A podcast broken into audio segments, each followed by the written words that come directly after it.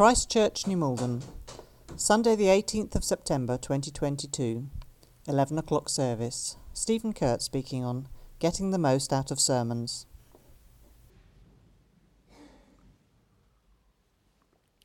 Well, sermons, probably, many would say definitely, the most unpopular part of church that has ever existed. That part of the service where we have to listen, or at least look as though we're listening to the vicar or some other worthy as they deliver a 20 minute monologue.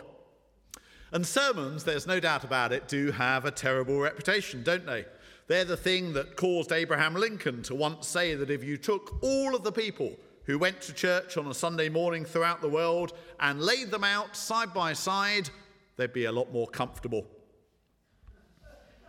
In the eyes of many, both outside and inside the church, sermons are pompous, they're tedious, and they're largely ineffectual. And of course, sadly, that is sometimes true. But when it is true, that's a travesty, isn't it? Because sermons are meant to be one of the principal ways in which God's word is brought to our lives. Not the only way, but one of the main ways. And God's word is meant to be transforming, isn't it? It's meant to be something that takes hold of us and empowers our life in an exciting and life changing manner.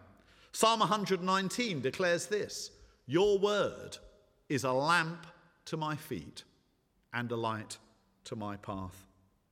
God's word is there, it's saying, to guide us and to give, our, give us direction, particularly through the dark times in our lives. Hebrews chapter 4, verse 12 from the New Testament says this For the word of God is living and active, sharper than any double edged sword. It penetrates even to dividing soul and spirit, joints and marrow. It judges the thoughts and attitudes of the heart. Now that's slightly more forbidding, isn't it? But what it's saying is that God's word can cut through to where it's needed, through surprising us, through challenging us, and helping us to see more clearly than we would otherwise those things that are good and from God and those things that aren't. So, the question that we're thinking about in this series, we're in this series called Getting the Most Out of Church. And what we're thinking about this morning is how can we make this more likely to happen through the sermons that we have here at church? Now, the preacher obviously has a key role in preparing their talk. And a few years ago, we had a day for all of those of us who preach to think a little bit more about how to approach this task. But what can we be doing as congregation members to get the most out of the sermons that we hear each week? Well, the passage that we're going to look at and think about this morning is that second one that we had read to us from Acts chapter 8, the one that Chris read to us earlier. It refers to the other one, of course, but we're going to look at the story of Philip and the Ethiopian eunuch. Who was Philip? Well, he was one of the early Christian leaders who had to flee from Jerusalem after the murder of another key Christian leader called Stephen. We don't know much about Philip, except that he later had four daughters who we're told prophesied. In other words, brought God's word to people significantly. But in this brief story from the Acts of the Apostles, Philip has this encounter with an Ethiopian official. And it includes Philip explaining part of the Bible to him. In other words, essentially preaching to him, delivering a sermon. And by looking further at this story, there are, I believe, a number of things that we can learn about how to get more out of our sermons here at church. And the first thing I want to draw attention to, and perhaps the most important thing, is this God's word is God's work. Now, in one sense, this is obvious. But it's important to remember when we're thinking about how to get the most out of sermons, because otherwise we can think it's all basically down to us. But it's crucial to remember that God's word is God's work. And it's reinforced in this passage. So before Philip and the Ethiopian ever meet, God, we're told, is at work. God using Philip to flee from Jerusalem after the murder of Stephen was all part of this. But we're also told right at the start of this passage this an angel of the Lord, we're told, said to Philip, Go south to the road, the desert road, that goes down from Jerusalem to Gaza. Now, we're not told how this happened, whether an angel appeared in a very obvious form or whether it was inward conviction that Philip felt God was speaking through an angel instructing him. We're not told about how this happened, but we are told that it did happen. And later on in the passage, we see something similar. We're told the Holy Spirit told Philip, Go to that chariot and stand near it.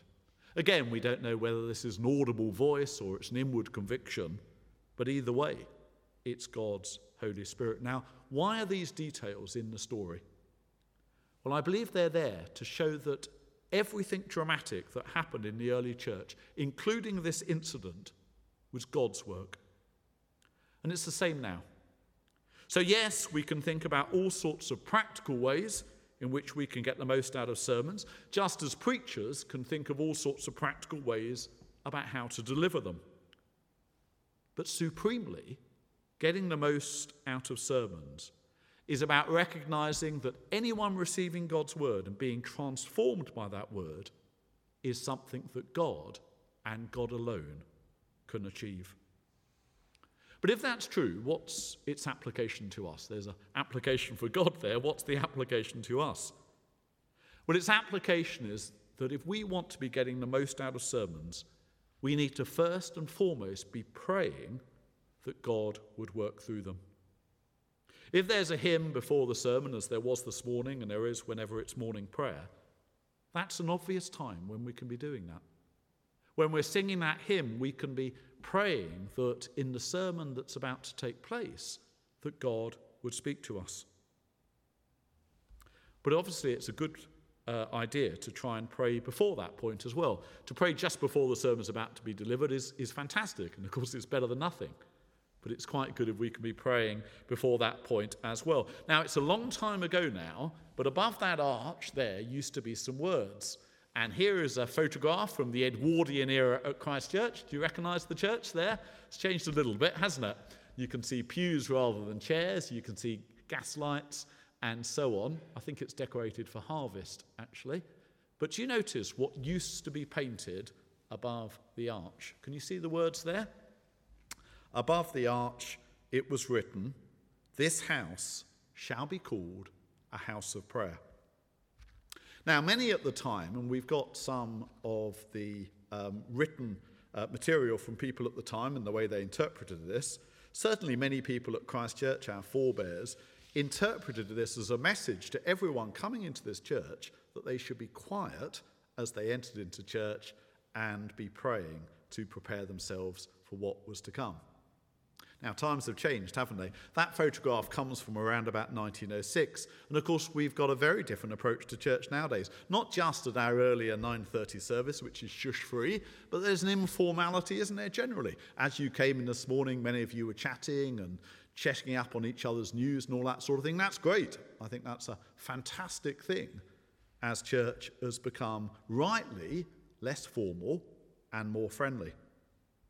But we've got to be careful not to throw out the baby with the bathwater, haven't we?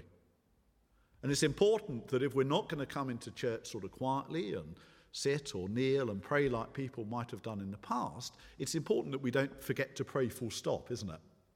There needs to be praying before the service at some point, maybe as we walk. You know, don't walk under a bus as a result of having your eyes closed or anything like that.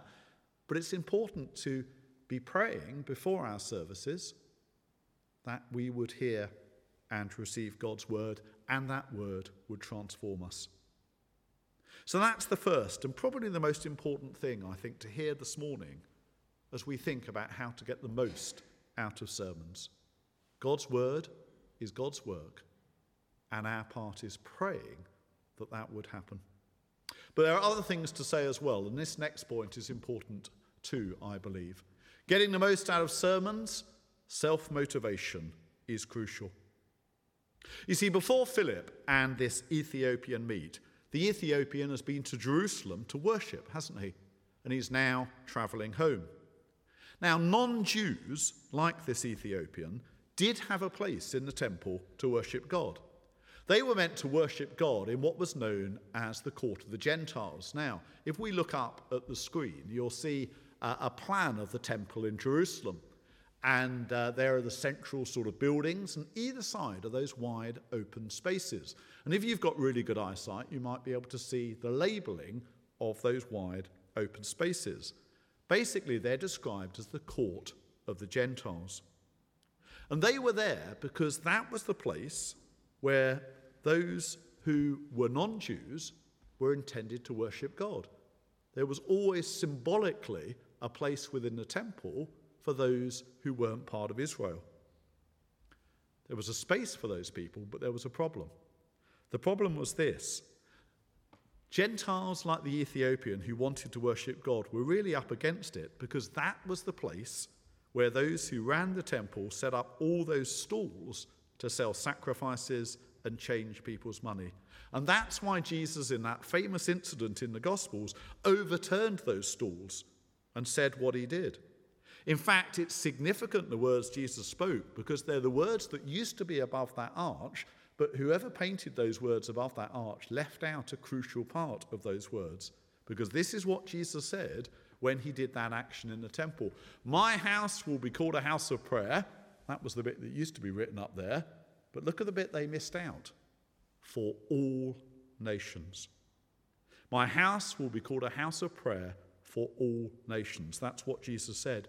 What Jesus was most concerned about, in other words, was that the temple was being made inaccessible rather than just being concerned about irreverence or materialism. He may have been concerned about those things, but the major thing Jesus was concerned about was that the very part of the temple that was designed to be there for those outsiders to Israel, they were showing by their attitude towards it that they didn't really care at all about accessing God to those people. And presumably, all of that buying and selling in the court of the Gentiles restarted once Jesus had done his action and, of course, after his subsequent death. And it would almost certainly have all been there when that Ethiopian went to worship there. But nonetheless, against the odds, he did, didn't he? There were lots of obstacles in the way, not least the ones that God's people were making to people like him being able to worship, but he still made it there. And he did his best to worship God. He was seeking after God. And that continued, this spiritual seeking continues afterwards as this official returns home to Ethiopia. He's sitting in his chariot, and what is he doing? He's trying to do a Bible study, isn't he? He's reading from the book of Isaiah. Now, he was really struggling to understand it before Philip came along and explained it, but the motivation that he had before that encounter was crucial. It meant that when Philip did speak to the Ethiopian and did open up the scriptures to him, that he was knocking on an open door because that Ethiopian official was already actively seeking God. And if we want to receive the most out of sermons, we'll show a similar self motivation. Those of you who have been school teachers, particularly if you've taught pupils studying for public exams, as I did for seven years, you'll know the massive difference it makes when students become self motivated. When you're teaching exam classes, probably any type of teaching, and you're trying to drag them to a place of learning, it can be really hard work. When they're self motivated, it makes all the difference. It means they gobble up all the teaching you're trying to provide. They ask questions about it, they interact, and so on. The whole thing becomes dynamic. And exactly the same applies to sermons. When people are self motivated, it makes the most tremendous difference. So, the people who get the most out of sermons will normally be those who already at home are getting out their Bibles and reading them.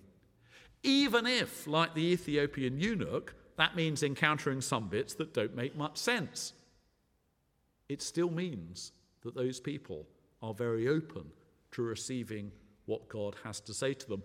Belonging to a home group is a fantastic thing to do because in a home group, the Bible is read and discussed together and you hear other people's views on what it means, you hear other people's questions, you have uh, the opportunity to listen to a whole variety of different perspectives.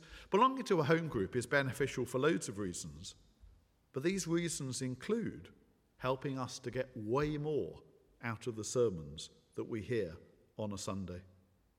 The same very much applies if you've got access to the internet to listening to the various podcasts that exist. There's stacks of great stuff on the internet, there's quite a lot of rubbish as well, but there's some great stuff there. And when people are being self motivated to listen to talks, it just makes their whole response to sermons far more dynamic. And this includes actually the sermon archive that we have on our website. I mentioned earlier that if you didn't hear the talk that I gave about the Christian faith of the late Queen Elizabeth II, you can access it through the website. But of course, you can listen to numerous sermons. We've got all of our sermons going back for well over a decade now on the website.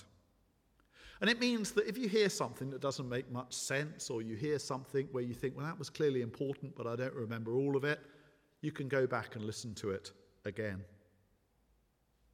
So, self motivation is crucial. And that leads on to another point, which is equally important to getting the most out of sermons, and it's this getting the most out of sermons, being prepared to admit ignorance and ask questions. And that's what we see in this passage, don't we? This Ethiopian was an official of the Queen of Ethiopia. He was pretty much her Chancellor of the Exchequer. He was in charge of the Treasury. He was clearly a really able and brainy man. But he was prepared to admit to this stranger that he didn't understand the passage from Isaiah that he was reading. And then he was prepared to ask this very specific question about the passage and the identity of the person that it was referring to.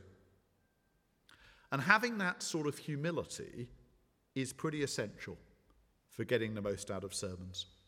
By and large, it's only children who don't find it difficult to admit there are things they don't know or understand. That's a big part of why Jesus said that to enter the kingdom of God, we need to become like a little child. But asking questions about those things that we don't understand is a crucial part of that self motivation that I was talking about. And it applies to our faith as much as it applies to any learning that we're trying to do.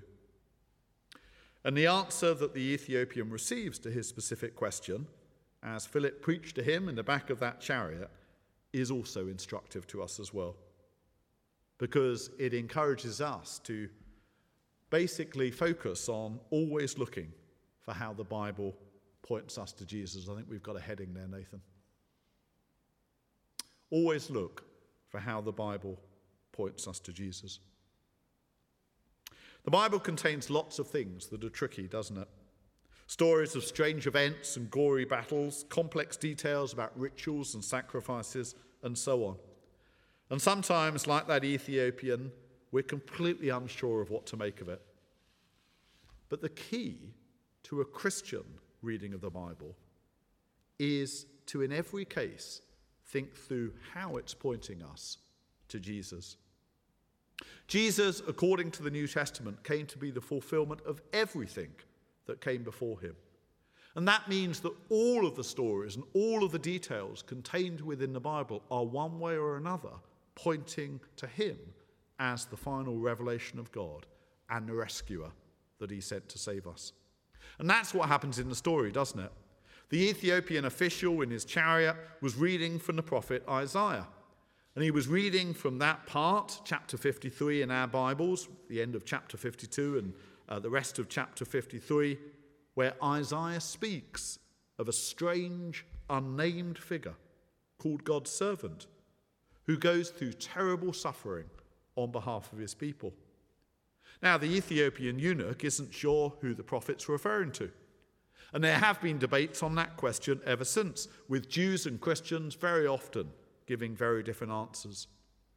But the Christian answer, and the one that Philip presented, is that this servant calling that was originally given to Israel, as Jews rightly believed, was fulfilled in Jesus coming to be Israel's servant king and to die so that everyone in the world could be forgiven and restored. Now, we don't know the full content of what Philip spoke about. Perhaps as they sat in that chariot chewing over Isaiah, Philip talked about how the subsequent chapters of Isaiah flowed on from what the passage that he was looking at said.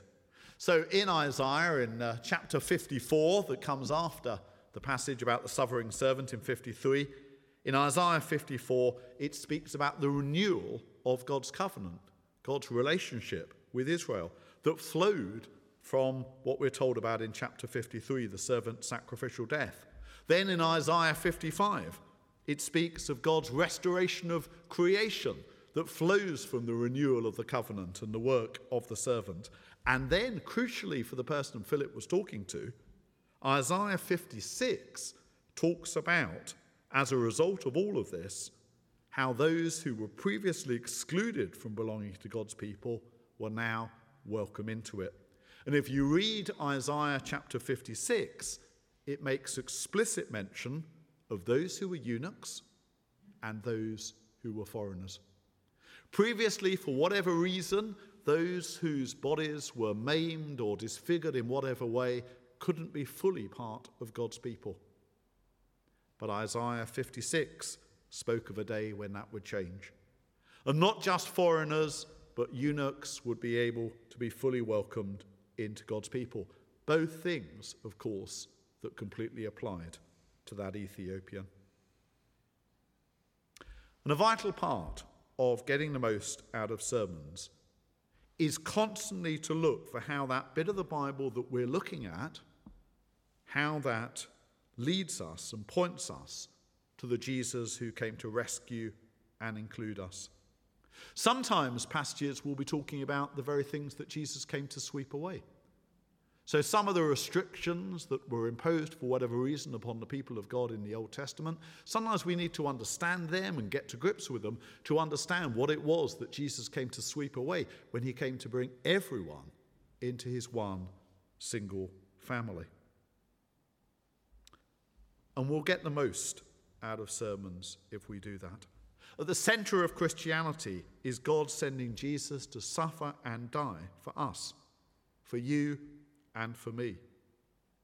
And we'll get the most out of sermons when we're actively looking to learn more from the Bible about what that means, about why it was necessary, and all of the amazing things that God intends to flow on from that central truth of Him sending us Jesus.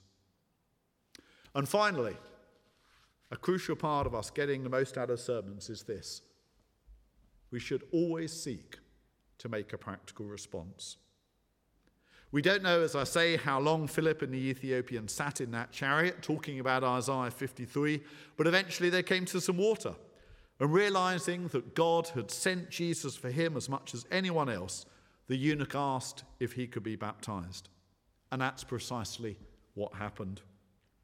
Baptism is uh, another word for christening. We had one at the 9:30 service this morning of a little baby girl called Lyra who comes with her mum each week to the 9:30 service is normally down in the baby zone there. Sometimes baptism happens to babies, sometimes to children, and sometimes to adults, but its meaning every time is precisely the same. Baptism, christening, is about being joined to Jesus. That's why it's sometimes called christening. Being joined to the Christ who came for everyone, but it's also, crucially, about an active and committed response to God. It's a commissioning. And that's why when I do a baptism here at Christchurch, particularly if I'm baptizing a little child, a little baby or child, I take them down directly into the center of the church, turn and face that camera, and give a message to that child for as they grow up to encourage them to remember two things. Number one, the day when God solemnly declared that they were part of his family, and number two, to encourage them to make an active response of faith towards God, the God who found them in Jesus throughout the whole of their life. Hearing God's word is about having open ears and open hearts, but also being committed to making a response. So, getting the most out of sermons. We preachers won't always get it right, and sometimes this is the result. But it shouldn't be, should it? If we remember that receiving God's word is God's work, if we're self motivated, if we're willing to ask questions about what we don't understand, if we're determined to always look for how the Bible points us to Jesus, and if we're determined to make a practical response to what we hear. God's word is intended to bless and enrich our lives. by strengthening the relationship that is brought us into through baptism with God through Jesus Christ. There are lots of things that can help us do that.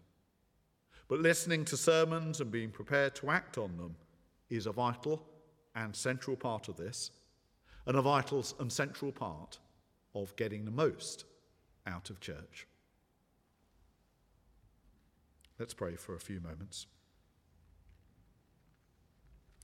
Father God, many of us have heard thousands of sermons throughout our life. But we thank you for your word, Lord God. We thank you that you're a God who communicates and speak to us, speaks to us. And we ask as we sometimes pray before sermons that you would open up your word to our hearts and our hearts to your word.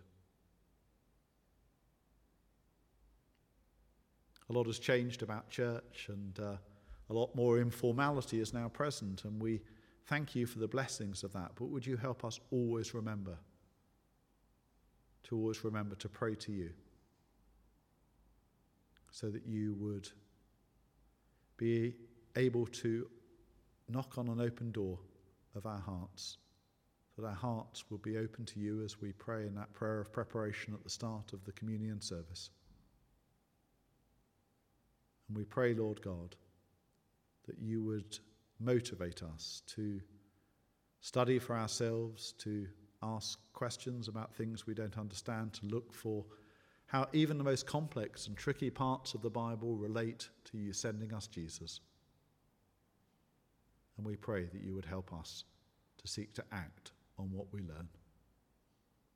We pray this in Jesus' name. Amen.